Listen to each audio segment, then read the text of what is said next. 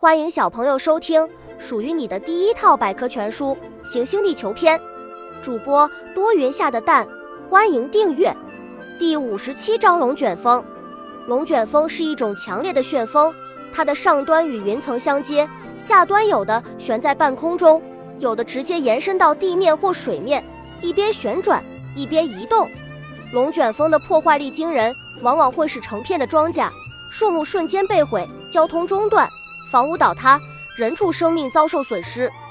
发生时间：龙卷风常发生于夏季的雷雨天气时，尤以下午至傍晚最为多见。龙卷风的直径一般在十几米到数百米之间，袭击范围小。龙卷风的生存时间一般只有几分钟，最长也不超过数小时。小知识：气象学家把龙卷风分为零至五至五个级别，其中五破坏力最大，速度快。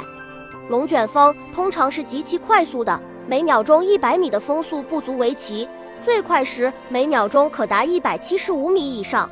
此外，龙卷风的袭击突然而猛烈，产生的风是地面上最强的。因为龙卷风的速度很快，所以人们都说它来得快，去得也快。奇特的龙吸水，龙吸水是一种偶尔出现在温暖水面上空的龙卷风。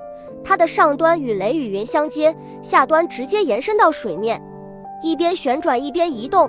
远远看去，被龙卷风卷上空中的水柱不仅像吊在空中晃晃悠悠的一条巨蟒，而且更像一个不停摆动的大象鼻子。本集播讲完了，想和主播一起探索世界吗？